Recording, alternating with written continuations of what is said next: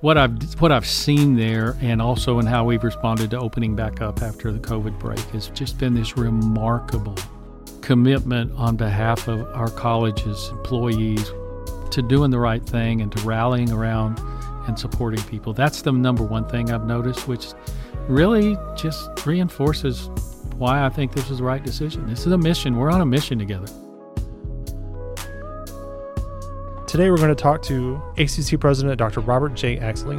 Dr. Exley is ACC's seventh president, and he took over the post on July the 1st. We're going to speak to him today about some of the challenges that he sees the college facing in the future, as well as what he's enjoyed about the job so far. First of all, let's introduce yourself. Kind of give us some of your background, how you got into education, and um, why you decided to come to ACC. Oh, I'll be glad to. Uh, you know, the uh, the beauty of education is it, it gives you lots of second chances. It'll give you second chances if you want to take advantage of them. And for me, education was just kind of a given that would end in high school. And so I was a pretty mediocre student in high school, you know, maybe graduated 250th out of 500, that kind of go. And then I went to work in a plant down on the ship channel over here because I grew up in Pas- South Houston, Pasadena.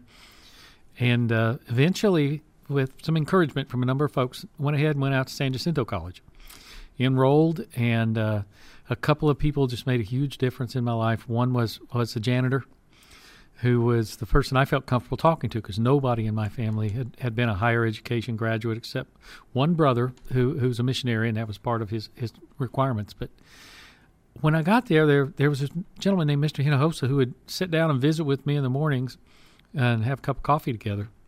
And then I felt comfortable talking to him. And the second person was a history instructor named Mr. Bridges. And Mr. Bridges made history come alive. Man, I wanted to read the textbook. I wanted to take the notes. I wanted to write the answers. And and, and that carried over. And next thing I know, I'm, I'm elected national president of Phi Theta Kappa and got to travel across the country. And for the first time, you know, was, was someone that uh, had a position, not personal, I'm great, but a position of status that provided me a chance to see things. Phi Theta Kappa introduced me to learning just for learning's sake and I just took off from there. Finished an undergraduate degree in uh, biopsychology at University of Houston Clear Lake. Went on, finished a master's degree. Thought that I would be in clinical work the rest of my life. Moved to Austin to open a psychiatric adolescent day hospital. Found out about a PhD program in community college leadership, specifically to train community college presidents. Again, a colleague uh, who was basically hired by me to help us with penetrating the market uh, for adolescent psych needs in Austin was a professor at UT, and he introduced me to John Roueche and Don Rippey and George Baker, and he said, you know, you need to change your whole thought process and go be a college president. Okay. And so we did that, and Dick, oh, here I am. So it was more from encouragement from others rather than just a revelation on your own part. Then, yeah, I think like. the revelation was I could learn. Oh. That was the revelation. I mean, I pro- I've told this more than once. Both my parents are gone. I miss them tremendously. They've been gone oh gosh, now since 2008, 2009, when both of passed, 2008 when my mom passed away after my dad. I've always said part of the part of the cause of death was chronic shock from me doing something successful academically. because I still have friends today that say, "Bobby, you're what?" So how did you? Well, and so where have you been before you got to ACC? What, what was your road to ACC as, far as being a college president is concerned? Oh, it's it's it's been a joy. Part of the doctoral program at UT Austin was to do a paid internship for a semester at a college uh, with a great leader, and I happened to have an internship in Miami at Miami Dade with a gentleman named Dr. Robert McCabe, and uh, I was there nearly ten years, and I just had the first experience of actually working as an administrator in a college, and it was tremendously, tremendously a challenge for our family. We had two small children mm-hmm. when we moved. Uh, Heather was five at that time, and Will was three, and so we grew up till oh they were fr- freshmen in high school and a seventh grader, and then I had an opportunity to become a, a chief academic officer, a VP of instruction at a college in the center of the country, a little town named Council Bluffs, across the river from Omaha, Nebraska. Hmm. So we went to Iowa for seven years, and then from there I took my first presidency in Illinois and moved from Illinois to uh, Alabama for my second presidency, which was right before here, and I was there nearly 13 years. Hmm. And then COVID came along, and COVID uh, created a, an interesting opportunity for us, and I'll put it that way. I think it was a directed opportunity, uh, divine intervention. Our daughter and son-in-law live in Corpus with two of our grandsons. I could retire at that point from mm-hmm. Alabama, have benefits, and we did. We just said, okay, let's go help them. So we went to Corpus, and then we were there, you know, before we came over here. And I kept looking for another presidency, but we knew we needed to spend a number of months or a year or so helping them through COVID when the kids were home. Mm-hmm. They both are professionals. They were both working from home, and so it was quite an interesting, fun time. I got to be the uh, tutor and instructor and professor for a second grader. The in-person tutoring. Yes. Yeah, the in-person yes. online. My, my, children did uh, online learning too during. What know, was your What was your title? Oh, the guy that got lunch and you know that kind of stuff and. Uh, uh, would, would come in and basically like snap on them to you know minimize your YouTube window and pull back up your Google Classroom window and you know the benefit from that and maybe you had it too is a deeper appreciation for uh, our our K twelve school teachers or private school teachers, whoever Intensely. they are, the, the things yes. they had to deal with and the changes they had to do on the fly, I'm I'm still in awe. Mm-hmm. So you've been here. You took the job July 1st mm-hmm. Um, so in the time you've been here, what do you think so far? There is a lot of construction to be finished. we'll get to that in a second. But, you know. I say that because uh, you know I, I kind of fell for the hook, line, and sinker line of it'll all be done before you get here. but uh, boy, the the challenges they've dealt with. So what I've what I've seen there, and also in how we've responded to opening back up after the COVID break, has just been this remarkable commitment on behalf of our college's employees, whether they're faculty, staff, groundskeepers, admissions office, registrar. It doesn't matter. You in marketing, the commitment to doing the right thing and to rallying around and supporting people. That's the number one thing I've noticed, which really just reinforces why I think this was the right decision. This is a mission. We're on a mission together. It's you not a career and it's not a job. Yeah. It's a mission. What's kind of surprised you being on the job? Well, maybe you know, it's challenges you didn't expect. To be perfectly honest, uh, I don't. I don't think there's been anything that has caught me off guard, so to speak, or wasn't something that I had anticipated. Yeah. Uh, I think part of that's because of you know 15 years experience as a president and and so there there are so many things that regardless of the size of your institution their leadership challenges. So so that one was was like wow it, it, reinforced. I was surprised at the incredibly high quality of folks on the executive team and their commitment to doing the right thing. Uh, i continue to be amazed every time i read a new release from from the the news department here at the college about you know 10 years in a row with a 100% success rate in the lvn pass rate on the exam. That's that's phenomenal. The the the status of our psychology program of study. Just you know, on and on and on. There's things after things. That's been a very pleasant, enjoyable surprise. One thing that has been a little bit interesting to me, and, and maybe I didn't appreciate deeply enough, without a doubt, and we're in the same place as so many other schools, the the ability to have the federal relief money basically get us through this tough time has created a, a, a sense of wow this is this is really doable but i keep eyeing two years from now mm-hmm. the That's next legislative session yes.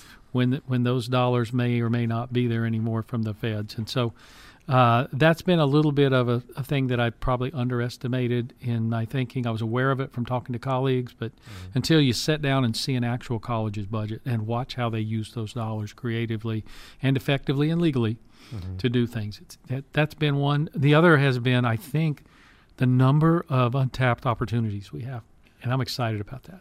Well, well give us some. Well, what do you think some of these opportunities are? I think one of the opportunities we have is, is with our, our workforce development continuing education area. I think we have an opportunity there to to just basically say, you know, we're in a new world. We're, we're in a post COVID environment that is not going to be responsive to the way we did continuing education and workforce in the past, which was one of my jobs at, at Miami Dade, was a dean of that. So I look at that and I say, okay, it's time to be very entrepreneurial. It's time to just, just sit down and say, let's let's take a clean sheet of paper and build a new business model. That's very exciting. The second is, I think we've got a very untapped opportunity with dual enrollment. And beyond that, with reaching students that have been referred to as, as a missing middle. So if you think of your high school students and you think of the ones that are at the upper echelon academic achievement, they're they're very well sought after and everybody knows about them and we really want to do things. And you and you get students at the lower end of that echelon we're very concerned and we work really hard. We kind of overlook the the missing middle. And missing middle would be those students with like a 2.0 to maybe a, a 2.9 or a 3.0 GPA mm. historically there are a number of leaders out there that fell in that missing middle. A guy named Gates was in that missing mill. A guy named uh, G.W. Bush was in that missing mill. And and it's just like that's a large number of students that nobody's really pursuing. And when I look at X number of graduates, 56% of them went to a college somewhere. Some of those came here. Well, there's 44% that didn't go to college. Right. We we can go after those 44, I promise you. Show them the opportunities that they Absolutely.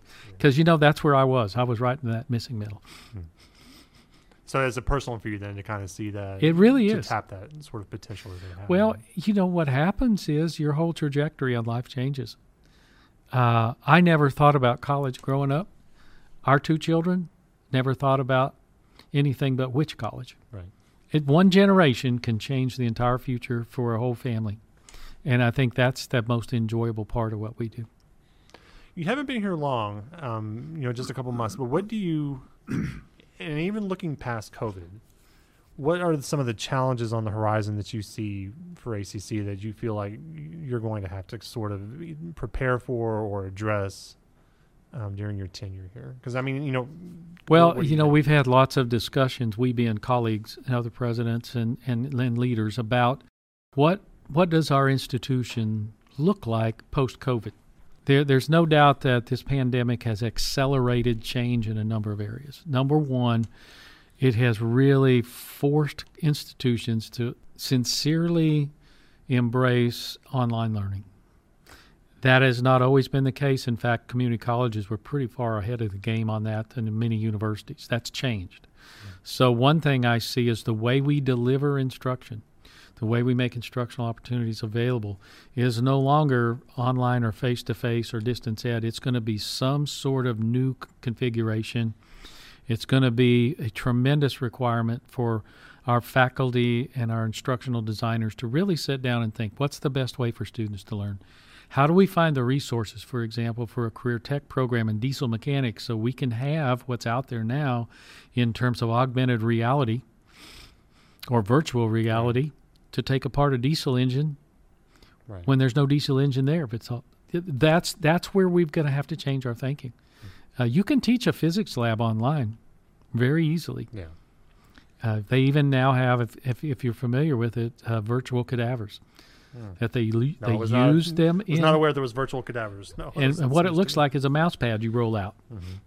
and then each student with with their own entryway in there, and it's usually a tablet computer can look at that cadaver and decide, am I going to work on the muscles? Am I going to work on the bones? Am I going to work on the nervous system? Oh, I wonder what the heart looks like. And they have a stylus they can put into that virtual cadaver and pull out the heart and feel it beating in their fingers. That's the world. That's yes. the challenge is how do we design learning in the future? The second part of that is what's the impact on our infrastructure? It's not like we're going to need a lot less money because we need fewer bricks and mortar. It's like we're going to need – to think through the best way to use bricks and mortar and virtual together. That that's a big planning challenge. Okay, so let's talk about the big one. You know, if anybody were to walk on campus right now, they'd see, you know, mounds of dirt and guys in construction hats walking around. They've been doing it for a while, so I know you can't give me a day, but you know, well, I can give you a day. I, I just can't okay, give you a well, date. the date, a year. there will be a Thursday when everything's going to be beautiful. when or how long do you think it'll be before construction is finished on campus? You know, in all honesty, we just we just took a tour uh, of campus with one of our regents, and and it gave that region a very very different understanding of the challenges we face with old buildings when you take things apart and now you find another thing and then you find another thing. So I really honestly believe that by the uh, by the middle of November, the first of December, there will probably be a completion that you see. Our next challenge is to plan the, the rededication and the reopening. Uh, where we are right now is uh, I just walked through e building. E building is is going to be a whole different environment for people, and it's getting very very. It had close. the most radical change in the, in the in our bond project. Yep, and the most significant part that we're we're finalizing now was uh, where that old kitchen is. You know, we have to build a new wall, seal it off. We had to take asbestos out. We got all the asbestos out of there above the ceilings and all that kind of stuff, and that's requiring how to serve students. You know, that grab and go stuff differently. So that's the last piece is reconfiguring that, and then it's just putting the polishing and the finishing touches on. If you went over there now, you would see very clearly uh, beautiful tile floors, entryway floors that deal with heading from the courtyard Mm-hmm. through the new front door, which is the old front door, but Right. just two doors, straight past what's going to be an art gallery on one side, and you walk into that central area, and then you look across at a beautiful coffee bar.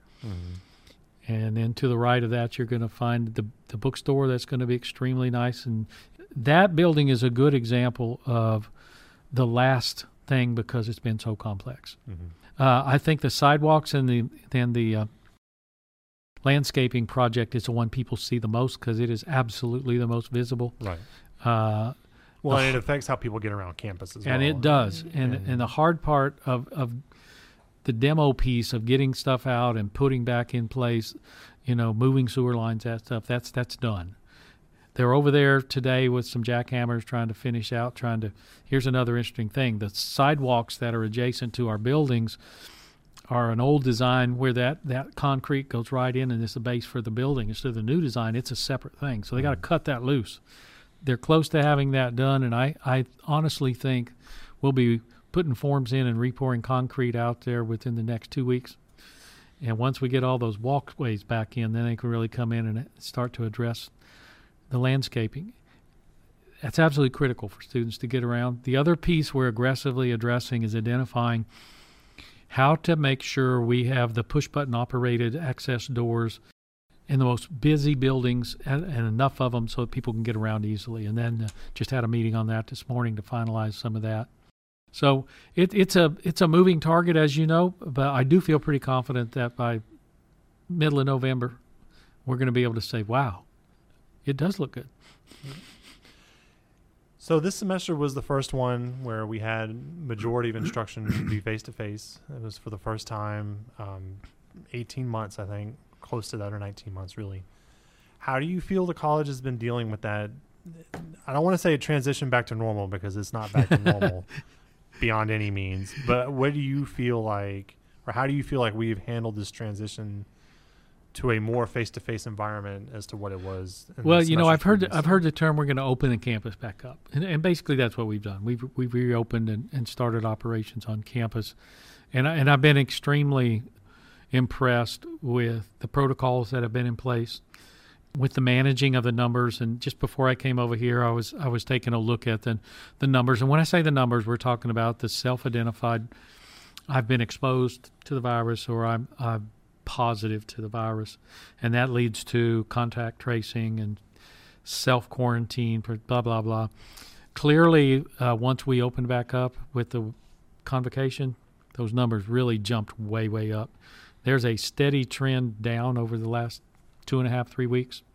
That's got me very very hopeful. We've managed that piece extraordinarily well. We've seen great support for requests for people to be careful, wear masks. Uh, you know, it's not so much about I wear my mask when I'm out because of me. It's because I want to make sure I don't do anything to harm anyone else. Right. It's just that simple. And people have taken that. The other thing that I think we've done incredibly well is understand the concept of human connectedness. And, and the and the research is pretty fascinating about our needs for connecting as humans. And then the social connectedness, how we connect with other We've done a good job, a really good job at reestablishing that with activities led by by primarily, you know, Wendy and her folks, but supported 100% by the other folks. Uh, you couldn't ask for more support for students than what our uh, student services folks have done from from money and financial aid that they were eligible to to meeting them whenever they needed to be there. A great example of how we pulled together was uh, the first day of classes when our small bookstore staff of four full-time people all had to go in quarantine. And so I think you were one week. of the folks that went over and helped run the the bookstore. It's the busiest, and it's their busiest week of the entire year. Yeah. Yeah, and so you know we had everybody from from our chief financial officer to uh, my executive assistant over there doing everything they could to fill book orders, pull book orders, talk to the bookstore folks at home on the phone to understand how to do it, put them in the bags, hand delivering them down to the people in their cars. I mean, it was astounding the response there. And that's just one example of how the college pulls together. You couldn't ask for more. Thank you for speaking with us today, Dr. Exley. To read about these stories and more, visit alvincollege.edu.